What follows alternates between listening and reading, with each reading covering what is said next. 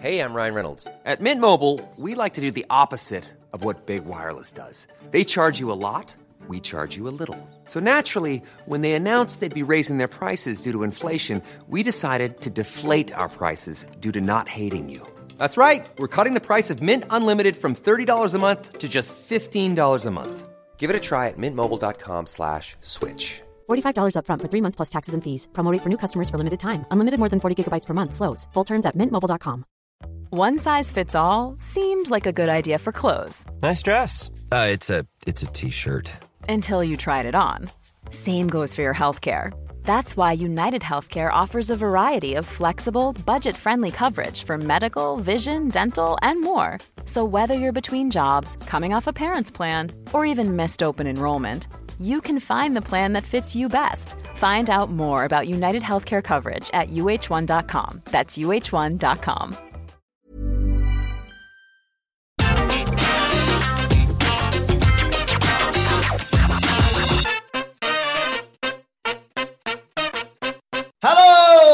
and welcome to the Raw Review. I'm Adam Wilborn from What Culture, joined by the Dudley Boys. Hey! Oh, of Hey! And Michael Sidgwick here to review everything that happened on last night's episode of Monday Night Raw. Well, just ruined. well, before we get into it, if you're a fan of this sort of thing, make sure you subscribe to What Culture Wrestling on either iTunes, Spotify, wherever you get your podcast from, for daily wrestling podcasts where we're not going to review everything that happens on Monday Night Raw, uh, but also SmackDown, NXT 2.0, oh! Dynamite, AEW Rampage, pay per views. We have interviews, roundtable discussions, and a roundup of the week complete with a bloody good quiz, of course, on Wrestle Culture. As I said, joined by Sidgwick and Hamflett. Hamflett, first of all, how are you, mate? And how good is it to be back and talking about Raw? I mean, those are two very different questions, aren't they? Uh, I'm doing much better. Thank you very much. Um, look, I've done this on Twitter, but I'd just like to reiterate my thanks to everybody that listens to this, or even some that might not. Um, lo- loads of people reached out. You know, you guys did. Everyone was checking in. It was a very challenging period. A number of family emergencies all at once, and it's not been very easy. But the kindness of others in our little community is real, and I'm grateful it exists from our listeners. Um, like all that from to Matt say- No, I- apart from Ratman, he's a, just a living nightmare. All of that is to say that, like, I'm grateful for all of those people and all those messages, and grateful to have like my favorite form of escapism back tomorrow with NXT 2.0 because this show, to answer the second part of your question, was terrible. It was just terrible. We were speaking just before we came on the record. Now, I want to reiterate this point now because there's no other point during the show that it particularly warrants a mention. I have not been able to watch much wrestling. Like, honestly, just cherry picking the absolute best bits of the chances I've had. And WWE has not factored very high up in that list. But I thought, well, finally, the recaps will have a benefit. Finally, the endless recapping of the things that we've seen just now, or things from one week ago, or various things like that will be so helpful. And this Raw will fly by like others without me having to skip, skip, skip, skip, skip. It turns out that the recaps are just as useless because nothing happens, nothing occurs. yes, I've missed weeks and weeks and weeks of building to this crown jewel card that, you know, ignoring the politics looks interesting. There's loads of stuff on it, but there has been zero angle advancement. There has been zero story development. Yes, these matches are happening. And yes, there's been like a tournament, for example. But the things I saw recapped were the characters doing identical things that they were doing in the weeks before I missed. The draft was what I said to you, was the only thing that I cannot get my head around. I do not know what this roster looks like. I, d- I don't know because I missed it happening. And then I've not really had a chance to catch up yet. And they put that graphic up of next week's season um, opener or whatever it is. And I couldn't tell if those people were special attractions or not. Nothing, nothing happens in WWE. Nothing happened on this Raw. And I immediately feel like the last three weeks haven't happened. This was a dreadful way to prep me for a show that I should have I should have been like super hyped for for all again, ethics aside, for a card that looks half decent on paper, should have been super hyped for. I might as well have just watched the Raw from three weeks back. Sid, we reviewed three wrestling shows yesterday and previewed another.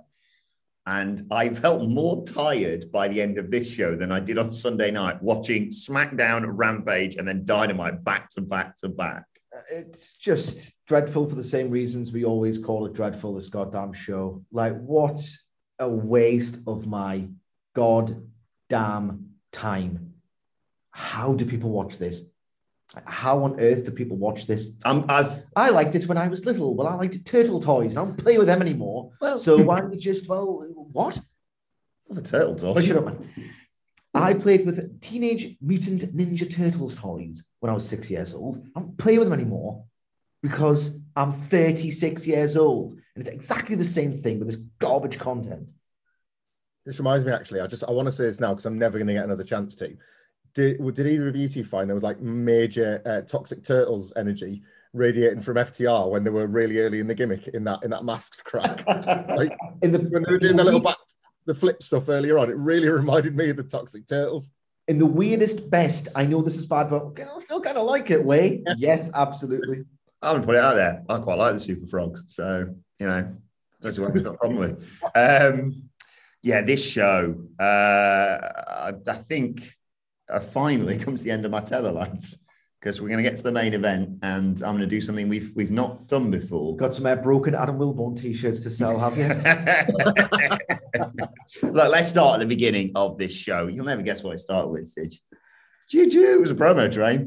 Uh, Charlotte Flair comes out. She says, Why is there no celebration for me? It's my last night on Raw. Instead, I've got to bloody defend my title against some rookie like Bianca Belair. She said there's a conspiracy against her. I mean, Belair, that's not even technically part of Raw yet. To be honest, I kind of agreed with you there. There were all this thing about like, oh, after Crown Jewel, that's when people change rosters, except for Bianca Belair and the Street Profits and anyone else who just fancy just moving around all over beforehand.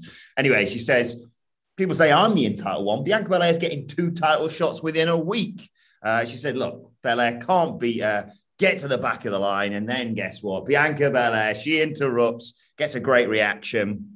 She says, This isn't conspiracy. This isn't favoritism. This is deserved. I was going to beat you a few weeks ago, reminding us that, yes, they had a match, I think literally 14 days ago. Uh, but Becky Lynch, of course, got involved. She said, Look, I won't be a problem for you soon because you don't even go here anymore after tonight. Uh, she planned on, you know, taking both belts. Uh, and, and winning both of them and having them both on her arms by the time she gets back to Raw next week. Um, she asks Charlotte how that sounds. Charlotte goes to attack her. They go back and forth. She gets her up for a KOD. Charlotte gets out of it. Uh, but in the end, Belair knocks Charlotte Flair off the apron. Hamflett, it's like you've never been away. God, I mean, right, a, a- a positive first, a slim one. Come back, and at least I know that Charlotte Flair's a heel this week. I don't expect that next week. We'll just get what we get with her next week. But I knew she was the baddie, so that was nice. Like that's they're often so unclear with her that it was nice to sort of have this main event that they put a big graphic up. That our cool main event. And you know Bianca Belair is so popular that they know that at least Charlotte Flair can play the heel and lean into that sort of stuff without worrying that she's alienating everybody. Um, as I said at the start, I've only really been able to cherry pick some of the, the freshest wrestling fruits. So I personally cannot think of a better example of a number one contender cutting a promo promising to give her best and win a world title. I can't imagine another one has taken place in wrestling over the last few days that has just generated all sorts of buzz and positivity at how believable it was and the conviction of that baby face working to win the big one. I mean, here she was talking about her blood, her sweat, and her tears, and her EST shit. Like, I just, I, like, I can't imagine that there would be another promo out there that was anything like this. Certainly, if there was, like, the comparison would be laughable and humiliating. So it's a good job that there isn't.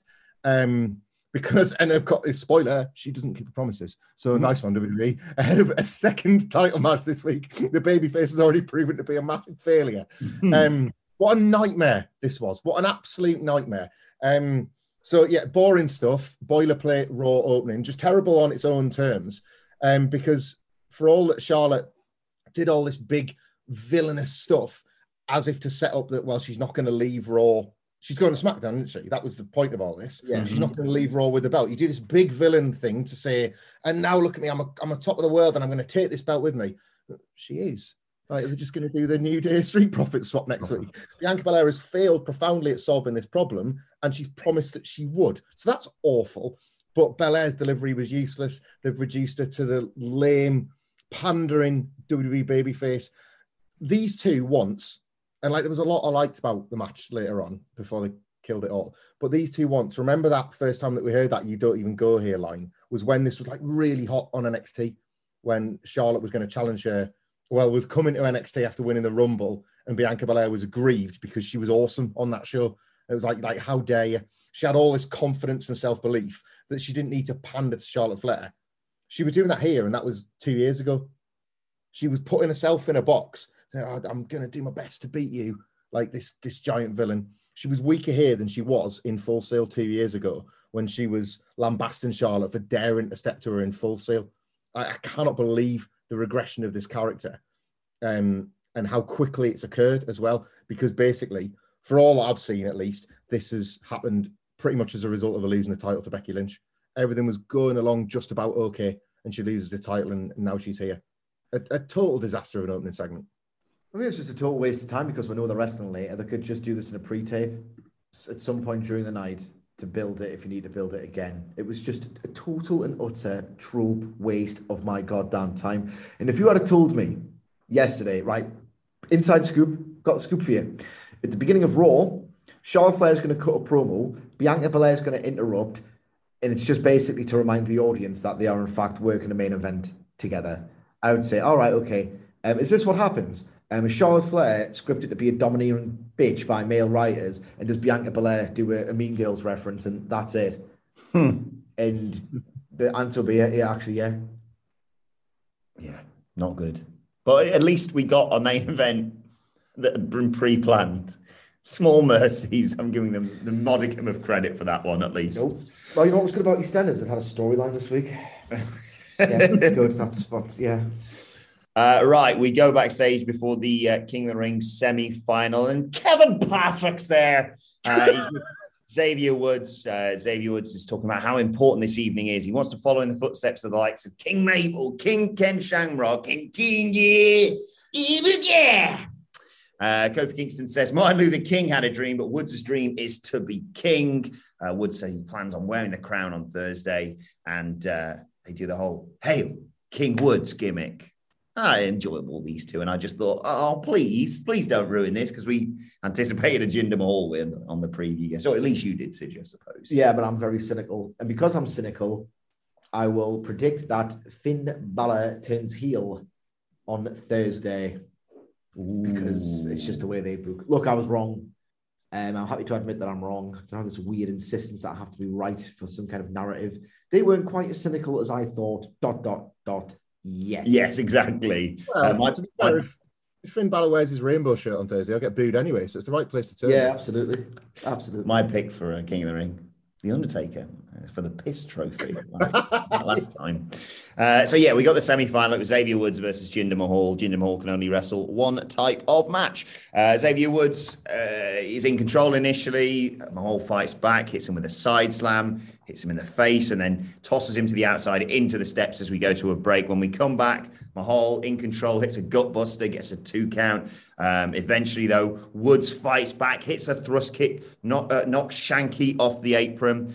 He comes off the top as Kofi Kingston's dealing with Shanky and Veer. This is the last time there'll be Jinder's heavies. Uh, and as a result of that, Woods comes off the top. I think he's going for a double axe handle, but uh, Mahal catches him. And guess what? Yeah, he hits the Khallas. But thankfully, he's too close to the ropes. Woods can grab the bottom rope and break the uh, break the count. He doesn't get pinned. Mahal, thank Christ, doesn't go through to the final of King of the Ring. Instead, Woods, they're fighting on the top, fights off Mahal, knocks him down, hits that flying elbow drop. One, two, three. Xavier Woods oh, is heading to the finals of King of the Ring, and he celebrates post match. Doesn't touch the crown, but he just put the robe on and hold the scepter. And Kofi does that thing where it's like waving in the wind. And I thought dreams can come true, Sid. You're here in. WWE. Yeah, dream matches can't. This suck. I mean, the same old Jinder Mahal stuff.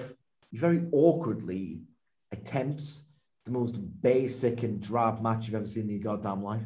That we are uh, athletically, storytelling depth wise, range wise, we are on other channels and in other promotions leagues beyond this tribe. And as a result, um, I couldn't care less. Look, Xavier Woods is happy for now. And I like Xavier Woods. Otherwise, I'm shrugging. I thought Woods was particularly good here because we know Mahal to be boring, like really, really dull. But I thought he was quite bad here as well. This was sort of the wrestling match equivalent of that GIF where um, from The Simpsons, where Martin Prince is dancing around Nelson Muntz. and Nelson Muntz's body doesn't move at all, and Martin Prince just moves the whole time, like throwing roses and things like that. Xavier Woods was it, this wasn't like Bret Hart, Tom Magee, or anything. Jinder Mahal is obviously competent, but he looked like he was having Oh. a particularly bad. He was looking like he was having a particularly bad night at being. What was it? What was Minoru Suzuki's line about them being drab?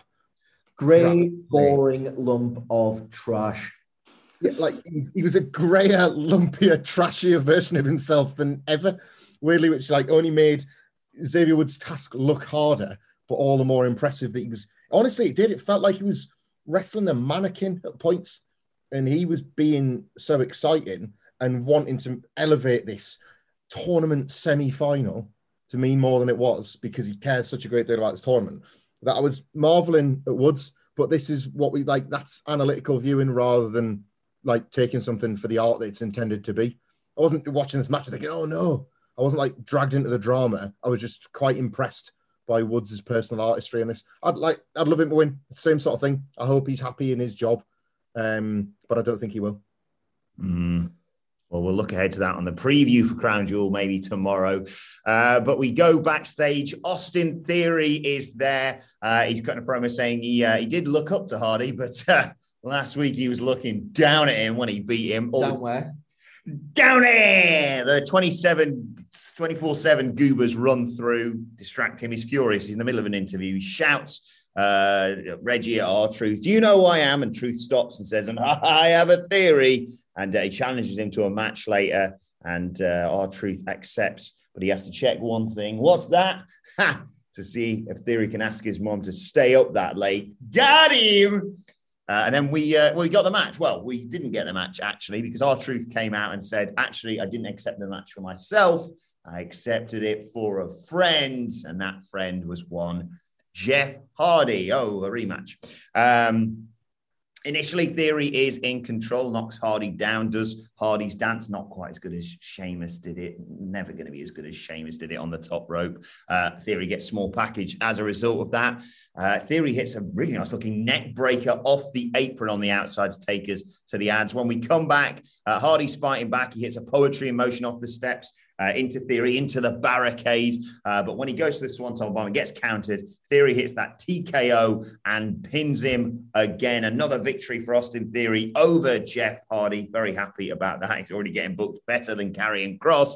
Uh, and he goes to do the selfie. Well, he does the selfie uh, with Jeff Hardy. But Jeff Hardy then pops up, hits him with a twist of fate, and then takes a selfie of his own. Hamflett, your thoughts on all this? Um, I continue to be confused as to why WWE aren't just going with Jeff Hardy. Fans will never give up on him, and over is over, and over for life. And Jeff Hardy is over for life. And I know he's like, I know he's getting on, and his you know his bump cards been like overstamped for years. But the last pay per view match with Sheamus was, was pretty good, and he can probably be put in that position. So I find it weird that he's in this specific story. But I'm going to be kind to this because well, you said it's a rematch, and I haven't seen this already, so like I'm obviously going to be more generous to it. But Austin Theory, strictly speaking, from an in-ring point of view, is way more interesting than he was at the first attempt when he was kind of a sub Randy Orton guy in the Andrade Zelina Vega stable Mm. a year ago. I know performance center stuff is maybe an unfair comparison, but the work was drab as well. It was pretty drab on NXT. Um, that's perhaps a credit to work spending some time with Johnny Gargano and trying to find some excitement bell to bell because he was look you, sense he's going to be a star and you sense what they see in him is all these kind of Randy Orton bland polished qualities but he's got a little bit more to him and uh, maybe that's down to spending some time with Gargano because that that act was the first time he really felt like he clicked and his first go around on the main roster was dishwater dull. So like I really didn't hate this but just on entrance alone Jeff Hardy's coming out and these crowds it's, it's so tragic how dead these crowds are like we're not even Yeah. six months back off the pandemic, like opening back up, and like they're just so bored for some such long periods on these shows, and they still care about Jeff Hardy, and I cannot understand why he's pissing about in lower cards. You might as well just push him. The only thing I can guess is either A, like you say, they're attributing that iffy triple threat that involved Priest and Sheamus to Jeff Hardy's mistakes, or he's going to SmackDown anyway. He'll get a fresh start from there. So maybe that's what they're thinking, Sidge. I think they just think he's a guy who we can get heat on by winning because they're not going to go with him in the main event spot. He's a guy who always gets a reaction. So why not beat him? This match was pretty nondescript for my tastes, of which are superior to this product. And uh, look, Austin Theory, it's one of those where it's like, I enjoy watching them push someone that they are clearly behind and like the look of because Mm. it means oh, I'm not wasting my time here. As opposed to when they were pushing Cedric Alexander for a week after the Hurt Business split because you just know what's the point of this. So they're like theory. You can tell it's kind of worth your investment. He's got a certain dickhead charisma that will serve him well and is not not entertaining. So this is fair enough. I don't need to see this match again, like. Mm, no, exactly. Bait and switch of just oh, give you Austin versus R Truth. Actually, you should have a much again. Uh, Drew McIntyre, Biggie, they are in Gorilla. Um, of course, they had the uh, nightmare.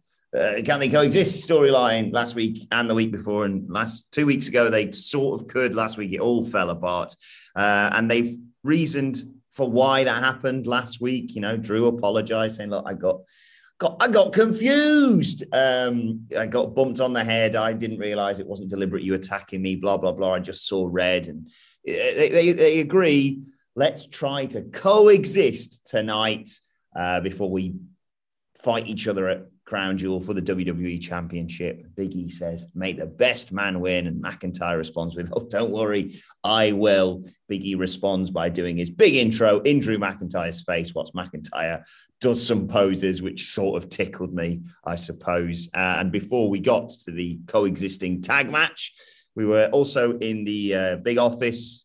Postman Pearce, Sonya Deville in there. Charlotte comes in moaning. Uh, she's talking about conspiracy or something. And Sonya Deville said, Oh, it's not the case. I suppose she should have said, That's not the case. You don't see conspiracy. It's what I did to Naomi on SmackDown, basically. Anna, Anna, Anna. Ugh, I do, I'm not talking about all this. Let's talk instead about the tag match because it was the Dirty Dogs uh, versus Biggie and Drew McIntyre, and they could coexist. There were some nice spots in here. Uh, Ziggler going for the famous uh, on the outside, crack at the tag titles then. And probably. not wrestle each other. What am I doing? Ziggler goes for a Fameasser on the outside. Biggie hoys him into the timekeeper's area instead. But when he goes after Roode, Roode sends him into the steel steps. Uh, Biggie gets isolated for a large part of this match, but finally fights out, makes the tag to McIntyre, who comes in, runs wild, suplexes Roode, suplexes Ziggler, gives Roode a neck breaker, gives Ziggler a reverse Alabama slam onto Roode. That looked nice. Um, as McIntyre's going for the tag, Ziggler yanks Biggie off the apron that allows Roode to recover and hit uh, McIntyre with a spine buster. And there was a nice spot with Roode powering up uh, Ziggler to hit an elevated Fameasser for a two count. Uh, Ziggler, though, then misses, misses a stinger splash, and McIntyre just Glasgow kisses Roode. And uh, McIntyre gets to the corner. Biggie's back up in there, gets tagged in, all nicey nicey between those two. In comes Big E, hits the big ending. One, two, three. And they have that tense moment beforehand before they get the yeah, handshake between uh, Big E and Drew McIntyre. Um, as McIntyre goes to leave, Big E spins him back around. Don't turn your back on me, sort of thing. And they jaw jack ahead of their big match on Thursday night, don't what was the point of this? It Like- killed 12 minutes and 50 seconds. A gentleman's three with very competent, well worked action, I guess. Right. Moving on to the point of this. Like, the whole reason why can they coexist storylines happen is to artificially engineer conflict from this weird, stupid premise where you just want you guys to fight and ruin the big sort of physical conflict before the match. The reason why the tag teams can never coexist is because when they coexist, it is boring and pointless, as opposed to absolutely cliched and awful. So there's people hate these storylines because neither eventuality is good, neither eventuality is fresh. Can we coexist? Yeah, see you on Thursday. Like, what am I watching? Like, what is the point, man? yeah, this was so this was a good match, but like all good matches in WWE, um, any good match just is the tragic irony of all of WWE's flaws laid bare, isn't it? Um, you've got a tag team in the the Dirty Dogs who I really quite like, and I think we've been kind to them in our SmackDown coverage before because they just do this. Like their matches rarely miss. they don't often like excel or leave you much to talk about or get gift or anything like that. But you sense they would in a functioning tag division. I'll, I'll invoke them properly now. Uh, like you can't dance around it. I think the Dirty Dogs would genuinely fit in AEW's tag division. Genuinely, mm-hmm. like they're not the most exhilarating, but they're very, very good, and they work together very well. They've got tremendous chemistry. Ziggler's style means more when it's grounded by someone like a Bobby Roode, who is thus made more exciting by Dolph Ziggler's style. I did like the bit where he, he took what I think Big E into the corner, did the thing where he stands on the second rope and beats him down and looks around at everyone and went, I'm Big Bob. like there's a lot of little things they do and have put into this act for quite a while that I think there's a lot to like about them. And they're just pros. They know how to do this in their sleep, and that comes across as well. Um, but the division doesn't exist. So all of that is meaningless. And then the rest is just to echo Cedric's point entirely. Yes, they can coexist. So fight for the belts instead of fighting each other. And the fact that this is the route they've gone down when you had a really good I, mean, I would say really good because it was something that I suggested and wanted it to be better. But like a really good narrative driver of Drew McIntyre's had to sit on the sidelines all the time. Bobby Lashley's been champion. Like, why are we doing tag partner and mates that can't get along instead of McIntyre's year of struggle? Why is that? Why has that not been what they've leaned upon? And his last shot of the WWE Championship before he moves to SmackDown. Yeah, this should feel huge. This is proper all or nothing from a guy that has been frozen out, and instead it's can they coexist? Like WWE cannot help themselves; they do not know any other way. Even when there's stuff that they've set up to make this easier on themselves, they've not done it. Hey, I'm Ryan Reynolds. At Mint Mobile, we like to do the opposite of what Big Wireless does. They charge you a lot, we charge you a little. So naturally, when they announced they'd be raising their prices due to inflation, we decided to deflate our prices due to not hating you. That's right. We're cutting the price of Mint Unlimited from $30 a month to just $15 a month. Give it a try at mintmobile.com slash switch. $45 upfront for three months plus taxes and fees. Promo rate for new customers for limited time. Unlimited more than 40 gigabytes per month. Slows. Full terms at mintmobile.com. Since 2013, Bombas has donated over 100 million socks, underwear, and t shirts to those facing homelessness. If we counted those on air, this ad would last over 1,157 days. But if we counted the time it takes to make a donation possible, it would take just a few clicks. Because every time you make a purchase, Bombas donates an item to someone who needs it. Go to bombas.com slash ACAST and use code ACAST for 20% off your first purchase. That's bombas.com slash ACAST, code ACAST. Before we go any further, though, this show is sponsored by BetterHelp. Now, we all carry around different stressors. They can be big life worries or just, you know, little things like your favorite wrestler not being used properly. The thing is, when we keep them bottled up, it really can start to affect us negatively. Therapy is a safe space to get things off your chest and to figure out how to work through whatever is weighing you down. It is really helpful too for learning positive coping skills and how to set boundary. Therapy basically empowers you to be the best version of yourself. So why not give BetterHelp a try. It's entirely online, designed to be convenient, flexible, and best of all, suited to your schedule. Get it off your chest with BetterHelp. Visit betterhelp.com slash whatculture today to get 10% off your first month. That's betterhelp, H-E-L-P dot com slash whatculture. Backstage, uh, it's Montez Ford and Angelo Dawkins, and they are ready, ready, ready, ready uh, for Crown Jewel. Sidge's face is an absolute picture here. Uh, and the Raw Tag Team title match. Uh, they say AJ Styles, that kid in school who doesn't do any work in the group shot project but still gets an A. And Ford says, Well, I was that kid. Uh, they want the smoke, but uh, then AJ Styles and Omos come in. They say that they're going to win the tag titles at Crown Jewel. They're not happy. Well, Styles isn't happy. Um, you know, this is this is the house. Well, no, he, think Omos says that he basically runs this place. And AJ Styles like, well, we run this place, but thanks. Um, and they say, look, you know, maybe if you beat up RK Bro for us, maybe you'll be next in line for a shot the titles after we win them at Crown Jewel. Uh, Street Profits think this is hilarious, and they laugh and they say, we want the smoke, and they walk off. And Styles says, uh, what were the prophets doing before? What, what were they prophesizing here? Huh? What what are you talking about? Uh, I don't know. He thinks the Street Profits got a dumb name, basically. Anything you want to say about this, Sidge? Uh, not remotely. Right. Well, instead, we got Cedric Alexander versus Mansoor ahead, of course. Uh, you won't have seen this pamphlet, but they unfortunately split Mustafa Ali and Mansoor. I don't know how we didn't see this one coming, so that Mansoor can have a good match at Crown Jewel uh, against the blatantly obvious heel. And uh, Mansoor gets the obligatory win beforehand here. He faced Cedric Alexander. Alexander gets some stuff in, but in the end, Mansoor kicks him down, reverse DDT, hits that slingshot neck breaker to get the one, two, three. Post match out comes a gloriously dressed Mustafa Ali talking about Mansoor, you know, just being all happy and smiley and how he's going to, you know, ruin his day basically when they go to Crown Jewel, etc., etc. And then suddenly Mansoor gets on the mic, fires up, tells him to shut the hell up because this really passionate promo calls Mustafa Ali a pathetic excuse of a man. And Mustafa Ali can't believe this attitude that's suddenly coming from Mansoor. He is fired up before Crown Jewel. I wonder why, Sidge. I don't know. Um, honestly, I'm trying really hard to focus. It's like it's it's bad enough that I have to watch the show every Tuesday. I'm starting to switch off during the podcast. Sorry, I don't know if they were like setting us up for a joke there. No, just I'm just asking for your I- honestly, it'll, it'll work on your cadence a bit better because really confused me there. I'll say one thing. I didn't hate any of this that much.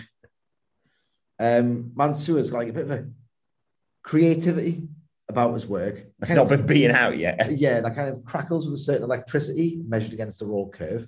And his promo, as generic as it absolutely gets, was somewhat he believes in himself. Yeah. And you know, it's Saudi Arabia, so I believe in him too. It's the uh, only hometown hero you can actually bet on. Aye. I love that as well. Imagine just the, the phone calls between bloody Vince and bin Salman. Mm. Well, you know, do this thing, right? It's called Heat.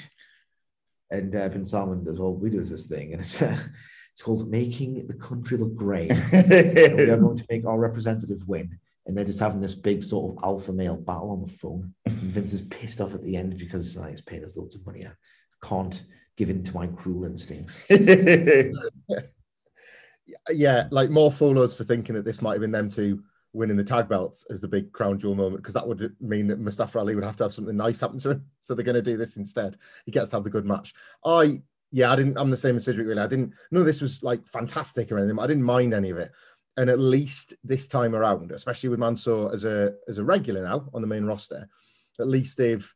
If you want, if you want to track this back to when these two first came together, that's maybe two months, something like that. They've put the time in knowing that Crown Jewel is on the horizon and they want a big story for him.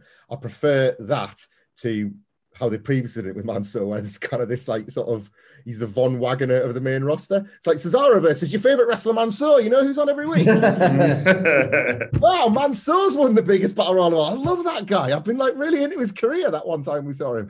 Like, so I much prefer this. Like this is the way to use him ultimately. If anything, um, you know, I fear for Mansoor after the fact because there's not another Saudi Arabia show till after the Rumble or whatever. What if he just disappears from view and they don't bring him back again till January? And all of this was was just for this um, because this is wasn't bad.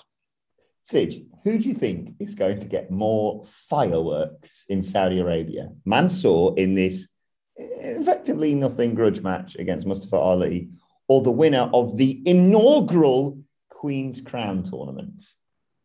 Mansoor's entrance. yeah, not even him winning, just his Just his entrance. entrance. Uh, now I've got to bring, just give me a second here, because I've got to bring Hamflett up to speed on this uh, Goldberg Bobby Lashley feud. Uh, basically, every week Goldberg says he's going to kill someone in Saudi Arabia, uh, and that man is Bobby Lashley. Uh, let's see what happened this week. Goldberg threatened Bobby Lashley. He said he was going to, actually, he didn't say he was going to kill him. He said he was going to like take him to death's door, beat him, and then him. So, you know, change it up a little bit. I was I was worried because when he said that, I thought, oh, they're clarifying the comments because they know they can't say that. And then he goes. Isn't this literally a Bulldog promo we watched just the other day where he's like, I'm going to kill you. Actually, I'm not going to kill you, uh, Shawn Michaels. What I'm going to do is I'm going to just about to kill you, He's not from Yorkshire, though, is he? pin you, and then you know what? And then I'm going to uh, uh, kiss my wife and then kill you or something. Pervert. Pervert. Hamflett. I'll tell you something. I mean, I've told everyone else this. It's been on podcasts and stuff. But uh, the other day, me and Sidge were walking out together uh, from work, and uh, Sidge uh, doesn't want to walk with me, so he said, "Oh, I've got to go to the loo." um, so instead, I'm parked right outside the What Culture office. I got in my car, waited for him, and as he walked out the door, putting his headphones in, I went, "It's not even my car. It's a rental car." I exploded at this damn chat. I exploded. It was great. Anyway, anyway, what happened? Oh yes, bloody pointless. This the no holds barred interview where they say everything they've said over the last few weeks just face to face. This time, uh, not even face to face. They're on a video call, aren't they? Um, Lashley said. You are literally threatening to kill a man on national television. I could report this to the authorities, but I'm not going to because I'm going to kill you instead, actually. Uh, he said he's untouchable in the ring. Uh, he wondered what Goldberg's son Gage would tell his friends. God, I hope Gage gets hurt. I hope he really gets attacked by Bobby Lashley in Saudi Arabia. Um, but Goldberg said, the more you talk about my family, the more I'm going to make you suffer more than death, Bill. Suffer more than death. Is it okay? Um, Lashley said Goldberg can only hope to survive, and he was going to be begging him for forgiveness. And Goldberg even wondered if Lashley actually believed what he was saying. Uh, Lashley storms off, and Goldberg said, Safe travels. Kill your Thursday, Bobby. Stop saying you're going to kill people, Bill. You go to Saudi Arabia. Hamflett. Uh, now you've got you know the full picture of this. How excited are you? It's bollocks. I had the full picture at SummerSlam, didn't I? Nothing, nothing has happened. Nothing has happened. Like WWE, they're not going to deliver somebody dying. The pay per view's taking place in Riyadh and not the consulate. You know, but uh, like, regardless, they're not going to like. They didn't deliver Drew McIntyre cutting Jinder Mahal's limbs off with a sword at SummerSlam. So there is not going to be limbs getting cut off in Saudi Arabia. This was lousy. This was like bad pat between the two of them in a no holds barred interview, which like sounds lifted off of one of Chris Jericho's synonym generators for his segments on Dynamite, like the no holds barred interview. Rubbish, just useless waste of time. Sidge, I'd love to get your thoughts on this because there's been a lot of comparisons recently between WWE and AEW, head to head stuff, ratings, etc. So we've got Goldberg here, and then on Friday we had New Japan's Goldberg. Who's had a better week? Did you see this Hamflett? Uh, there was a bit of a kick-off about people going, "Oh, they're hot shot and that definite um, full gear main event between Minoru Suzuki and Bryan Danielson," and I stupid bad face. and someone was um, like, "Who's this Minoru Suzuki guy?" And so on. It's like the Japanese Goldberg. Oh God! this why remind us of last week's awful discourse? I if I think about it, you have to. No, do I it, so- don't. This The real, the real Suzuki incident is it? Somebody saying he's the Japanese Goldberg. Yeah. This promo was awful. Bill Goldberg is such an unlikable old in my opinion. you can see him going "Eh," when like Lashley's doing his bit and he's just sort of looking there like it just uh, it's really just radiates this unlikable smug quality and he's threatening to kill you and it's like you're are you, baby face? You were decent at it in 2016, and then your knees turned to dust, and your hands got even stupider. and you knocked yourself even more senseless than you were in 2000 when you ruined a lot of people's lives, including Bret Hart. Mm, yeah. Kill you Thursday. I want you off. Kill you Thursday. It sounds like you know when you see like a random like Silent Night, Deadly Night, or whatever. It's garbage day. Like these stupid dickheads who can't act, who are perversely amusing, the baddies in horror films. Mm. So he sounds like one of these assholes. Kill you Thursday. Bobby Lashley's going to win. You can take that to the bank. Oh, I'm going to take you to the bank, Bobby. To the blood bank. Yeah, like that. It's like like even more detestable Steven Seagal is Bill Goldberg in 2021. I hate him, and I'm worried about watching this stupid, stupid Saudi Arabia show. That if you can park the wrongness of it, you can enjoy so much on a perverse level. Mm. I'm going to be worried that Lashley's going to die in the most ironic WWE developments of all time. Fine. The reason why it's no holds barred is so that Cedric Alexander can take the incredibly dangerous jackhammer instead. And all Bobby Lashley's going to have to take is probably one spear because that's all that's So going it's to good that Cedric's going to die. No, I'm not He's, saying he's gonna, that. he can't do jackhammers, man. I know. As long as the star's going to be all right. As long as WWE deliver that they promise to take one life and it's not somebody I actually like. After the beating that you gave me, Bill, one thing Cedric Alexander is not ready to face you as Saudi Arabia, but I've got a replacement the fans deserve. I think you know the guy. Gary the Goat Gorbert. Uh, okay, Riddle speaks to Randy uh, in the back. Uh, he said, "Yeah, Randy, I, uh, I don't know what that voice is." He was he, he was impressed the not plan plan bollocks worked last week. He said, uh, "Orton said there wasn't a plan." He said, "Yeah, of course not. You you're so good at acting, you could win a, an Oscar or a Kids Choice Award." Um, Riddle said, "Look, uh, he's very, Riddle's very excited to face the Street Profits. You know why, Sidge? Because just like him, they want this smoke." Riddle is weed. Anyway, Orton said, Look, I've got a plan. And the plan is win and win on Thursday. Good plan, Randy. I like it. And uh, he gets excited about smoking again and walks off.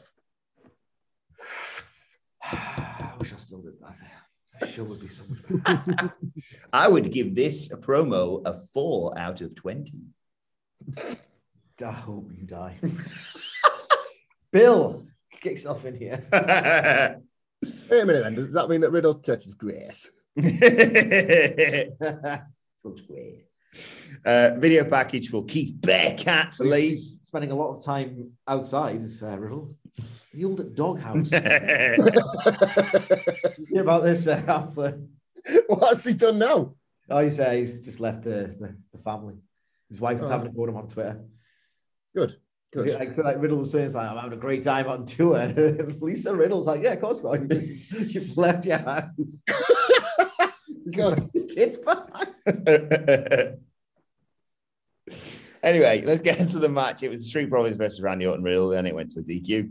Uh, they had a lot of fun stuff beforehand, I suppose. There was some mad flips to the outside, Rid, Riddle diving out there to take Angelo Dawkins, Montez Ford doing all those bonkers dives to take out both Riddle and Orton. Uh, Orton knocks down Ford with a clothesline. Riddle hits a really, I really like, I hope this is added to his, his arsenal hits a spinning gut wrench slam, which popped me huge. Uh, Dawkins comes in, he runs wild, hits double undercut uh, neck breaker on Riddle for a two, but Orton comes in uh, and then hits Ford with a draping DDT. Orton sets up the RKO, but Styles' music hits. Uh, Orton's distracted. He turns around, looks at the stage. Out comes Big Jawed. Out comes Omos.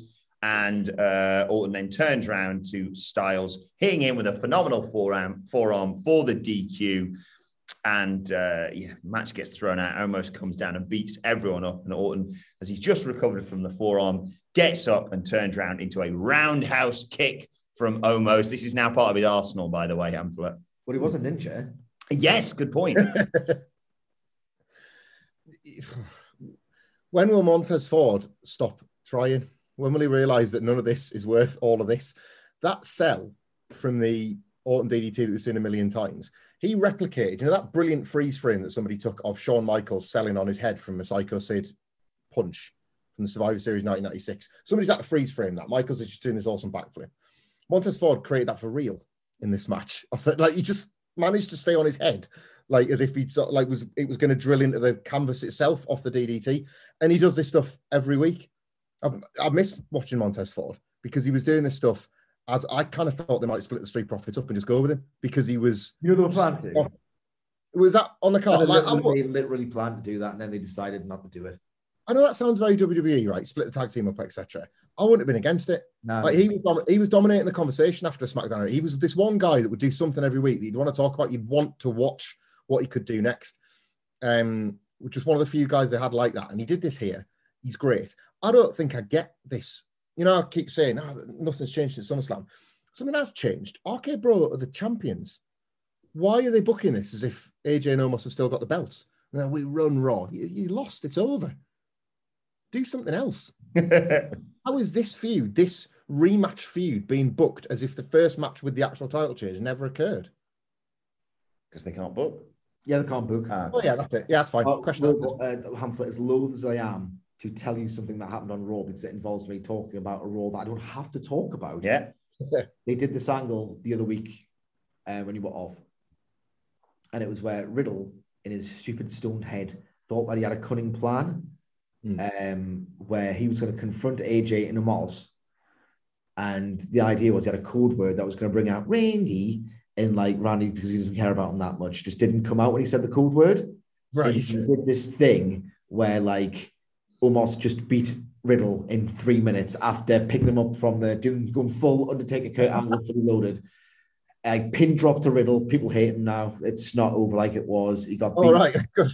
completely in the middle of the ring. And then Orton came out and Orton beat up AJ Styles. And then Orton and Riddle celebrated. And it's like, like one member of each team just got beat down. No one celebrating here. Like, what are you doing? So that's something you've missed and something that might as well not have happened because nothing happens. No.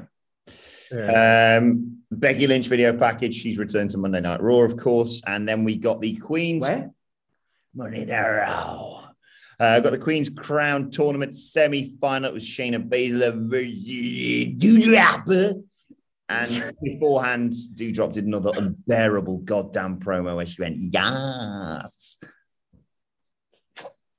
Like, Wilborn, I think, hates Doudrop more than Natalia. No, no, no. I hate it when she goes, Yes. But it, it, she's got some newness about her. And yeah, at least she doesn't have a family heirloom move that she can't execute and gets pinned with every time. The flatulence of execution. uh, Zelina Vega, who uh, is also in the final of the Queen's Crown tournament, comes out to watch uh, from the stage and puts on the crown and all that bollocks. And yet another sub three minute match for this Queen's Crown tournament. hey! They've all gone very, very short lengths. Uh, I think it was the first show they had the tournament on, uh, Hamflett. The two matches combined were shorter than Roman Reigns' entrance. So there you go. Sounds like a bit, doesn't it?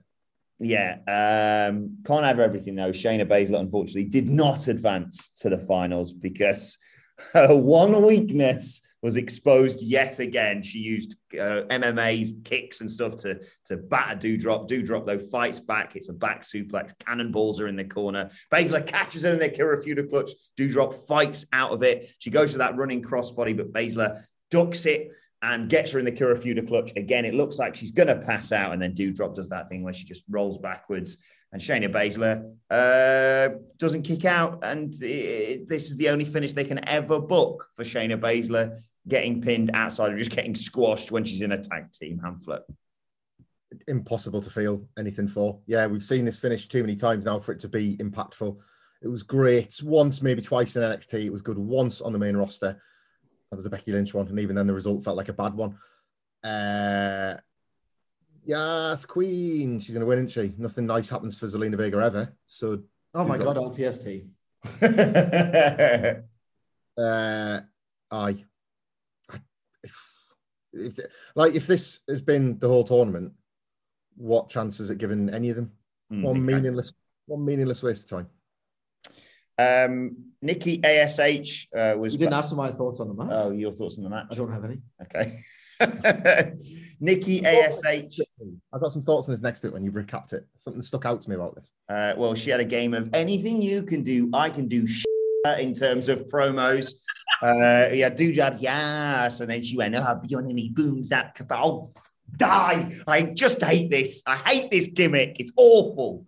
Her and Rhea Ripley say, hey, hey, Bianca Belair, welcome to Raw. She was there like a year ago, wasn't she? I'm fairly certain she was on Raw a year ago. Well, they give her a cap and they say, boom, zap, kapow. And Rhea Ripley's found her title belt. She lost the women's tag title, by the way. One of her bags got stolen and the women's tag title in it. Remember when uh, Chris Jericho got a goddamn I second this. lease of life by getting his title stolen? Do something with it. Nothing. Uh, and uh, yeah, Create a supervillain character who's stolen it to Nikki ASH. I've just pulled that out of my arsehole. yeah. Uh, sorry, your thoughts. You apparently care about this more than we do, Hamflett. I don't care about this. I don't care about this specifically, but it just stuck out to me. It it just I haven't I had an opportunity on a podcast to have a go at bad faith actors for a while, so I'm going to do that now. Remember after WrestleMania when um, Raquel Gonzalez won the belt, and then Rhea Ripley and uh, Bianca Belair showed up on NXT, and they had that picture taken where they're all smiling together. Three smiling diesels, killing three careers all at once. But all the terrible co-opted journalists and other losers that you hate on Twitter are also say what you want about WWE development. Look at this. What a victory. What a victory for women's wrestling. Say what you like. Flash forward six months. Free hat.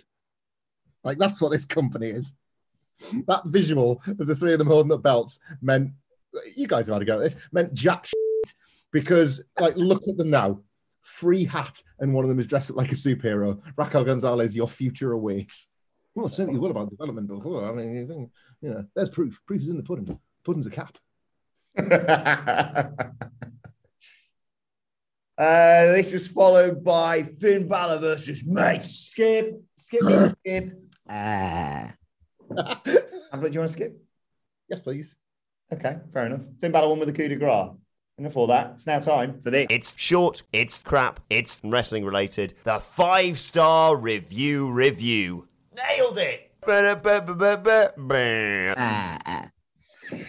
and this week's five star review review is brought to you by Austin Grey Rats. Uh, if you want to, Angus. Angus, sorry, I've got Austin Theory on the brain. Angus, it's a good frog and slip though. Angus Grey Rats uh, like them great. If you want to suggest something short, crap, and wrestling related for us to review instead of a god awful raw segment, you can do so by subscribing to What Culture Wrestling on iTunes, leaving us a five star review. Just read the first line from The Undertaker, and no truer word has ever been spoken. Yes.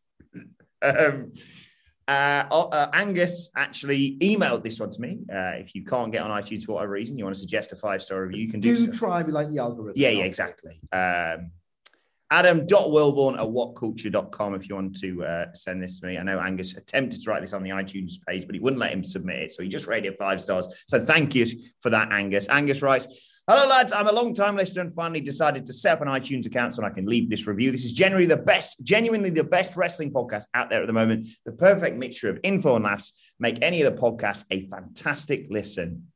You won't get such a brilliant mix of inside accents or inside jokes anywhere else. For the five star review review, I'll leave it up to you guys. Although I would ask that it is something involving The Undertaker, as I have long thought he is a giant shit of a man. Thanks. keep up the great work. P.S. I fully blame Sidgwick for the fact that I can't stop saying great fun, man. And fully blame Wilborn for the fact my boyfriend won't stop using your Tony D'Angelo voice. Uh, so thank you for that one, Angus. Grey Rat. Um, we decided, Sidge, to go for an all timer promo from The Undertaker, flanked by The Big Show for this. Hamflett, give us a bit of a backstory to what was going on here. Oh God, it's just such a favourite. I'd like thank you, Angus, for this, and obviously thank you, Wilborn, for picking this. Just was me. On, on, and you, Cedric. On Angus's point, me. I, I want us to all take a little bit of credit because I feel like we're partially responsible for changing the narrative on The Undertaker over the years. I think our consistent, very consistent, I don't want to say burial, because that's his word anyway, but our criticisms of The Undertaker have been heard by more people than before. And it's just nice. I think we're in a post Undertaker discourse climate, and I like that.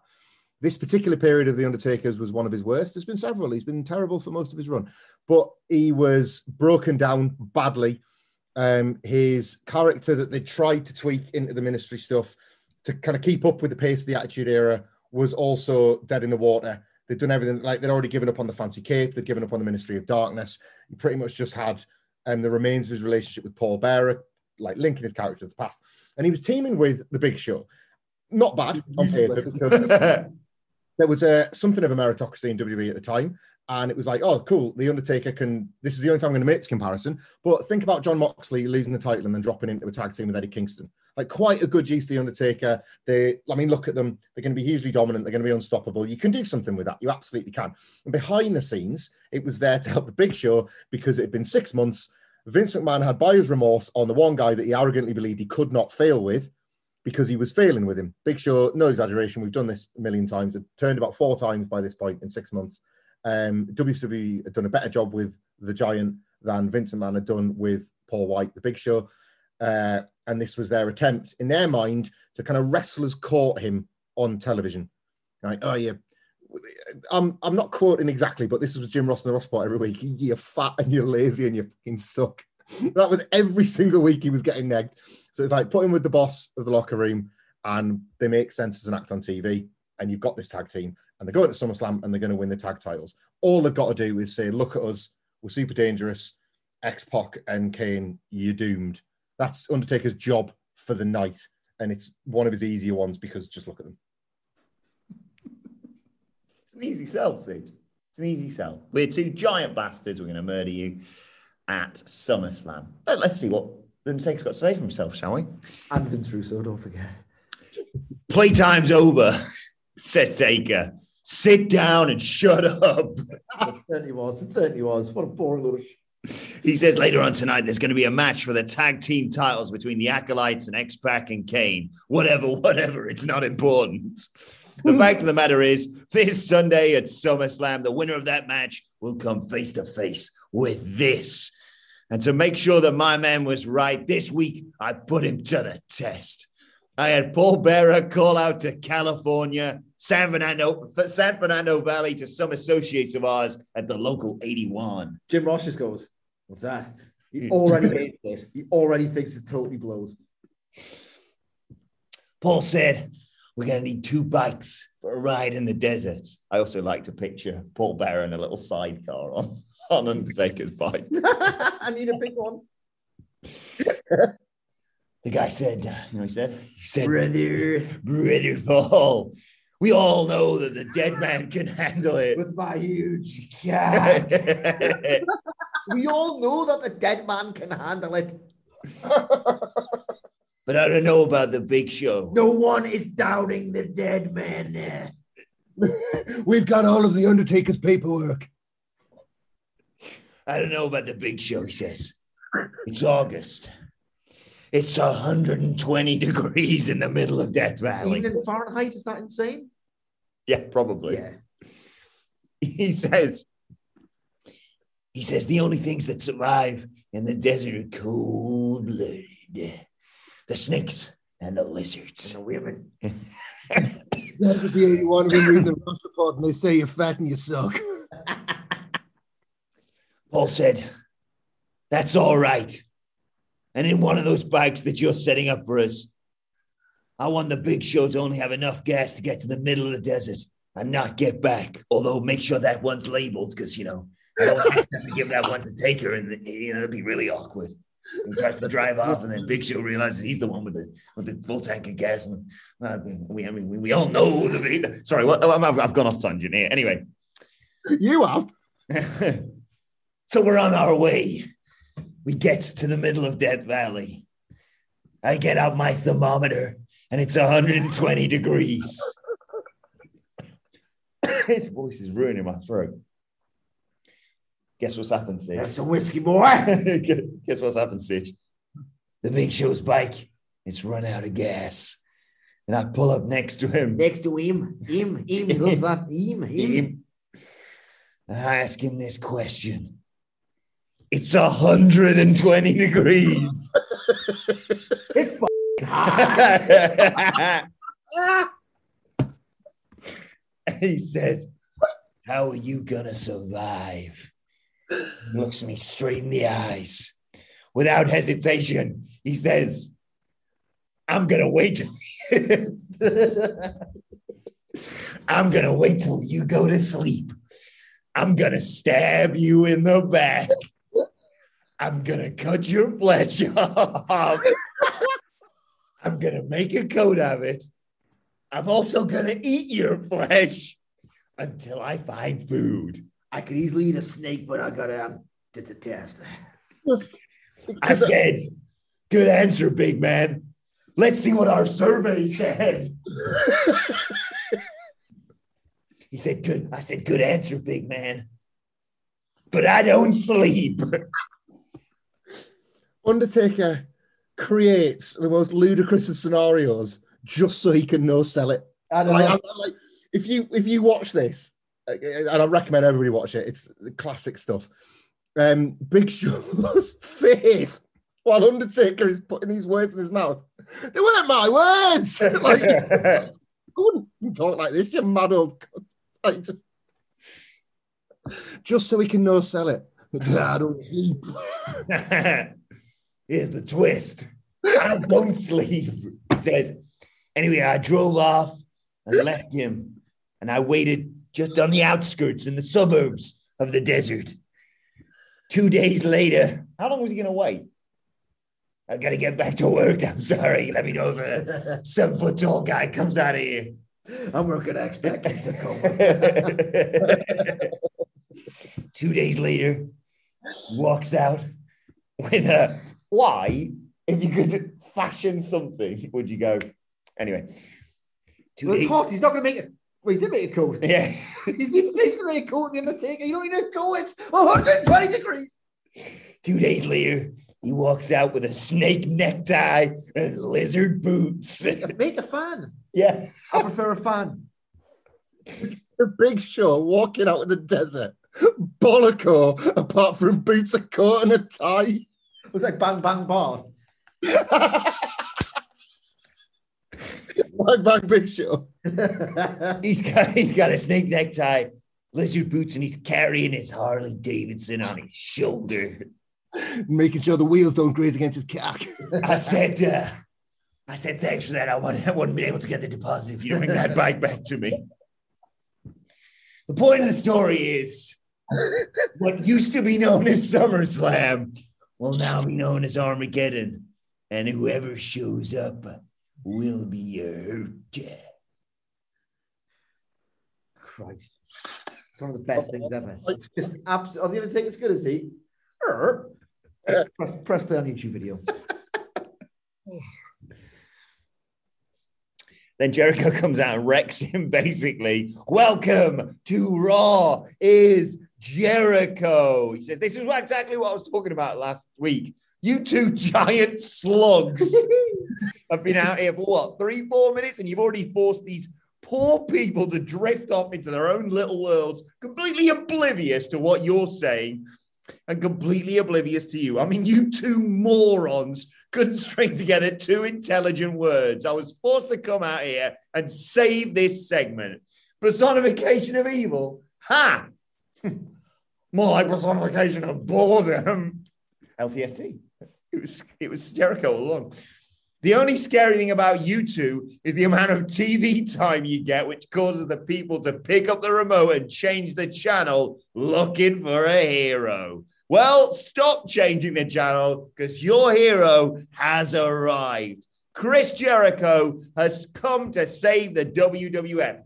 Finally, there's a man who's entertaining enough and exciting enough to bring this company back to prominence and make some money for this beleaguered promotion. I'm here to say that Rory Snore is now dead and buried, and long live Raw is Jericho.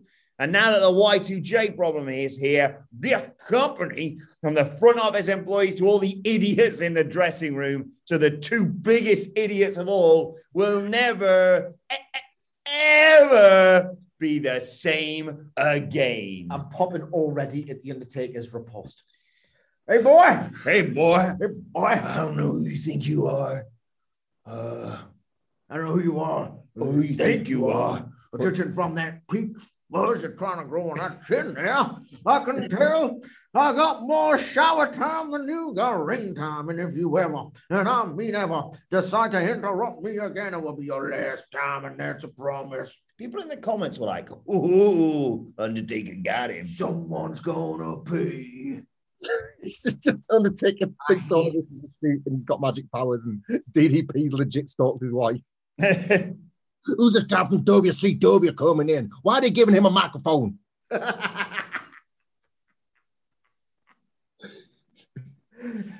I'll pick kindly. Don't take kindly out here. He's been restless. Got I sent you to taking dumb jobs. uh, Hamflett, did this uh, live up to your expectations? and then some, and then some. It's it's just it's like I, I love that we can do this on a podcast because we've been doing this over the desks for years. It's it's just it's it's like even if you love the Undertaker, you'd be hard pressed not to rip the piss out of this magic.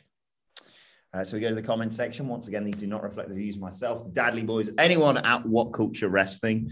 Uh, a lot of people revisiting this. Uh, I think it was like the 20 year anniversary of this a while back, so people were really enjoying it. Uh, Harry McKenzie writes, I'm a wrestling fan. I'm a wrestling fan, but hilly hell, I presume that means holy hell. Literally none of that happened, Taker. Uh, uh, Milind writes, those were the best days. And Osric responds, but this promo sucked ass. Michael McDonald, just on a vendetta, apparently writes, Big Show is the stupidest man I've ever seen on TV. Didn't say anything here. Gosh. Michael Flor- Floresca writes, this one got me. What's the weather like in Death Valley? Is it hot? I don't think he said specifically. and this is my favorite. Uh, Lab Baby writes, Undertaker was telling a very layered story. Think of both their times in WCW, their WWE debuts, and imagine the F slash E as the desert. The law of the snake flesh. To which uh, Ortega writes, "Good for you, it was shit though."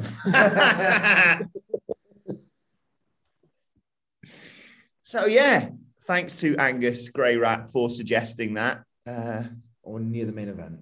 We're very, very close to the main event, but uh, Sorry. Yeah, the Like, look, we know we know we've got listeners in Jacksonville. A million billion points to Paul White if the next time he works on TV he wears uh, l- lizard boots, even if it's just for commentary on Dark Elevation. Just wear those lizard boots, and and we'll know. We'll all know. But yes, Angus Grey uh, thank you for allowing us to pick that. If you want to suggest something short, crap, and wrestling related, subscribe to us on iTunes, leave us a five star review and suggest something, or you can just leave us a five star review on iTunes and email me something you want to suggest.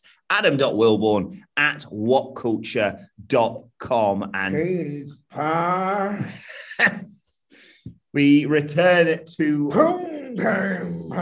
Monday Night Raw, where John Morrison is meditating backstage. He's trying to find his chi, and in come the Viking Raiders, just guys that they've just wasted in this segment, basically saying, I don't get it. Why would you search for chi if you can't use it to raid? Did he say something like in the name of Thor or something like I don't the, the actual Vikings? Like What's what's this? What the, is this? John Like, Morrison was meditating backstage last yeah, this week. is only the second time he's done it. Vince McMahon discovered meditation and hates it. He thinks it's like a liberal arts thing or something and wants to bury it. something like that. I mean, Miz is doing Dance with the Stars, so Morrison's gotten out with D. So they're like, what can we? Uh, Bruce Prichard's backstage. He's like, what can we do that mirrors society? And it's like, you're a fat little bitch and you need to get out of my bloody life. I've got it. What if we do someone who's like about woke culture? No, Prince, we- we've already got that on NXT 2.0. Oh, we got Joe Gacy. We tell stories and we reflect what's going on in society. Shut up! He's a meditate, he's a meditator. It's the main event. It's brilliant. Bianca Belair, Charlotte Flair. But I, I uh. don't want to talk about it. What's, it's, What's the point? They went 22 minutes and it ended with a DQ. WWE is an inconvenience to itself. Yeah, you said Not- this the other yeah, day, It's yeah? my, it's my new thing. I'm going to make it a thing. WWE is an inconvenience to itself. They don't want to do anything, so why should I watch anything that they do? It was brilliant. There was It was it was very good. It was there, brilliant. there was, you know, mirroring of moves. There was all the signature stuff you'd expect. There was kickouts. There was Bianca Belair powering out when she goes for the uh, natural selection. All that. There was a spear out of nowhere from Charlotte Flair that got a near fall. There was all that. But there was the moonsault to the floor, of course, from from from Charlotte. But what's the point? What's the point in me reading out what happened? Because in the end, I was looking at the time going, there's not a lot, not a lot of time left on this, on this uh, thing that I'm legally watching Monday Night Raw on. For me to watch a title change, which we all assume is going to happen. Like- say Sky Sports there. That will be convincing lies. I've been on Sky Sports for about two years. but if if they are going to do a title change, which they should, or rather than a belt swap, it's like 30 seconds left. And literally, as that thought came into my mind, Belair's going after Charlotte. Charlotte reaches down. She's grabbed a chair from under the ring. She twats Belair with it. DQ match gets thrown out. Yes, Bianca Belair wins, but the title doesn't change hands on the DQ. And yes, Belair stands tall because she hit Charlotte with the chair a few times. But before the crowd can even realize there hasn't been a title change, the show ends because they don't want to end it with a no, no doubt deafening amount of booze on this goddamn show. Uh, there were moments where I thought I can get halfway into this, I think, because it's actually quite thrilling how they've subverted. Well, I think genuinely they've done really well with Bianca Belair's matches, especially at the papes, where they get over her strength and they sort of know how to build matches around every one of her babyface characteristics. And they she has them in abundance. She's really good. She's really, really great, Bianca Belair. Loving the subversion of Charlotte Flair like being, you know what, I'm really strong as well. I was like, oh, this is actually pretty great. It's a really good story beat. It's really well worked. Um, you're probably going to get a title switch, and I don't care about the title, but you know, I'm not watching it glazed hour in the eye. Yeah. And then, then they're doing a belt. So, so uh, and WWE is an inconvenience to me and indeed itself. Um, I hate it. Haven't anything you want to say about this? Well, you just you cannot believe it, but you can. That's the thing, isn't it? Like you, you cannot believe they would book a match like this to be as good as it was for that finish over that runtime, but you absolutely can because it's WWE. This is not even the greatest crime they'll commit this week. It's just the fact that uh, I mean, Andy, I think tweeted about this, and I saw people saying to him, "Come on, Andy, stop being so negative." We all knew we weren't getting a finish to this match. Why book it then? Why watch? It's the weirdest thing, man. There is a certain portion of WWE fans who don't get that drama and finality is a thing. They just they don't understand that that's what it's meant to be about. It's it's like saying, like, um, why would I pick up a book knowing that I'd been up at the printers and the last chapter was missing? Look why at- would I ever do that? Look at look at what's happened to Game of Thrones in the subsequent year or whatever it was. I think it was a year or a couple of years ago. A couple of years ago, years yeah, ago, a couple of years ago. Reddit office discourse. Oh. about how fast that's gone from like an all timer. Like the missus the other day was like, oh, I'm going to rewatch Game of Thrones from the beginning. And I was like, Why? Because I, I, I've, I've, there's loads of TV shows I'm meaning to watch. And like I've always heard great things about Dexter, but all I ever hear is, yeah, it's great right up until the end. So why invest in Yeah. it? And same applies to wrestling. Same applies to wrestling shows in particular.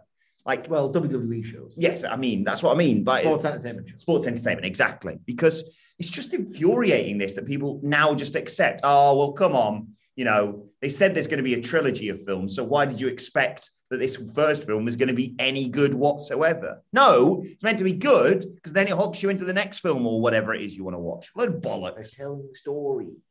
they've savaged um and I, again i can only put it down to the youth or i guess naivety of some of their fans i mean youth and wwe fans but you know like they've absolutely savaged countless dream matches that don't yet exist because of situations like this i agree with cedric like i want to echo his points about the quality of this match.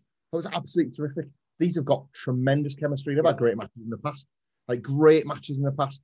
Um they work off each other so well. It, charlotte flair is in one respect, the perfect base for Bianca Belair's strength. And then, yeah, going like for like, there's a real, like, ultimate challenge energy, the Hogan Warrior energy, the way these two wrestle, albeit for the modern way. So it's just far more exciting and there's far more that you can fit in to a match like this. This wasn't, I don't want anyone to think this was like 22 boring minutes because it was totally the opposite. But the finish renders all those minutes pointless, if not boring.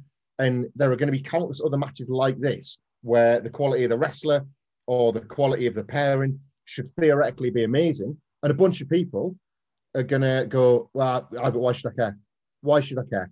I um I did catch uh Sasha Banks and Becky Lynch, and I thought that was great too from SmackDown last week. Mm. I thought that was really good too, and I was amazed that they delivered a finish. And you're thinking to yourself, right, have they actually understood because of just how important television is that you you cannot completely incinerate what remains of your loyal audience. You're going to give them a finish. The very next show, they go and do this. So yes, they have. Yes, they have done that. Like the the Banks and Becky match immediately becomes the exception to the Mm. rule rather than anything that you can actually build off the back of. You can't use that as an example because in the very next Raw, they deliver this finish and it's at the end of the show as well. They've not thought, is this really the way that we want this episode to go off the air? They like, they don't care about that either. You're absolutely foolish if you think this. I- Like I love this wrestling war stuff, but you're mad if you think that WWE is going to get better as a result of it because Yeah. this is the WWE regardless. Yeah, what a load of bollocks. Did the uh, Raw Women's Championship change hands? No, but no one lost anything except Raw, which hopefully lost more viewers because they keep booking this tripe. Anyway, hmm. I need something to cheer me up. So join us this afternoon. We've got a fun NXT 2.0 preview coming your way. A load of games, basically. It's like the, the, the being at school just before Christmas. We got the Tony D'Angelo Predictor, and we got the Lash Legend Predictor, and we got the new gimmick Predictor coming your way. And I suppose we'll maybe talk about some other matches that have probably been advertised. Or That something. would- that- that yeah, well, well, if we've got time, we'll try and squeeze that in anyway. Tony D'Angelo's in action. Tony D'Angelo's gonna make someone sleep with the goddamn fishes again. Doesn't, it, doesn't name just finish, has he? As far as I know. I guess relax wrestlers naming their finishes these days. Malachi Black's not done it. No, Adam Cole's we still don't really know what Adam Cole is. I think it's lowering the boom, but we don't really or hitting the boom or something. I don't know if it's what the fancy way that ex- whatever. I'm, I need my tea. I mean, I'm dinner. Anyway, let us know your thoughts on Monday Night Raw on Twitter at What Culture WWE. Watch, they can follow all three of us. You can follow Michael Hamflett at Michael Hamflett. Follow Michael Sidgwick at M. Sidgwick. Follow me at Adam Wilborn. Follow us all at What Culture WWE and make sure you subscribe to What Culture Wrestling, wherever you get your podcasts from, for daily wrestling podcasts. Uh, and watch there, of course. Leave us a five star review on iTunes, just like Angus Grey Rat did, uh, and suggest something short, crap, and wrestling related for us to review instead of a god awful Raw segment. The NXT 2.0 preview coming your way later on today. But for now, this has been the Raw review. My thanks to the Dudley Boys. Thank you for joining us, and we will see you soon. Planning for your next trip? Elevate your travel style with Quince. Quince has all the jet setting essentials you'll want for your next getaway, like European linen, premium luggage options, buttery soft Italian leather bags, and so much more. And it's all priced at 50 to 80% less than similar brands. Plus, Quince only works with factories that use safe and ethical manufacturing practices. Pack your bags with high-quality essentials you'll be wearing for vacations to come with Quince. Go to quince.com slash trip for free shipping and 365-day returns. Hi, I'm Daniel, founder of Pretty Litter. Did you know cats tend to hide symptoms of sickness and pain? I learned this the hard way after losing my cat, Gingy. So I created Pretty Litter, a health monitoring litter that helps detect early signs of illness by changing colors, saving you money and potentially your cat's life. Pretty Litter is veterinarian developed, and it's the easiest way to keep tabs on your fur baby's health right at home. Go to prettylitter.com and use code ACAST for 20% off your first order and a free cat toy. Terms and conditions apply. See site for details. Even when we're on a budget, we still deserve nice things. Quince is a place to scoop up stunning high-end goods for 50 to 80% less than similar brands.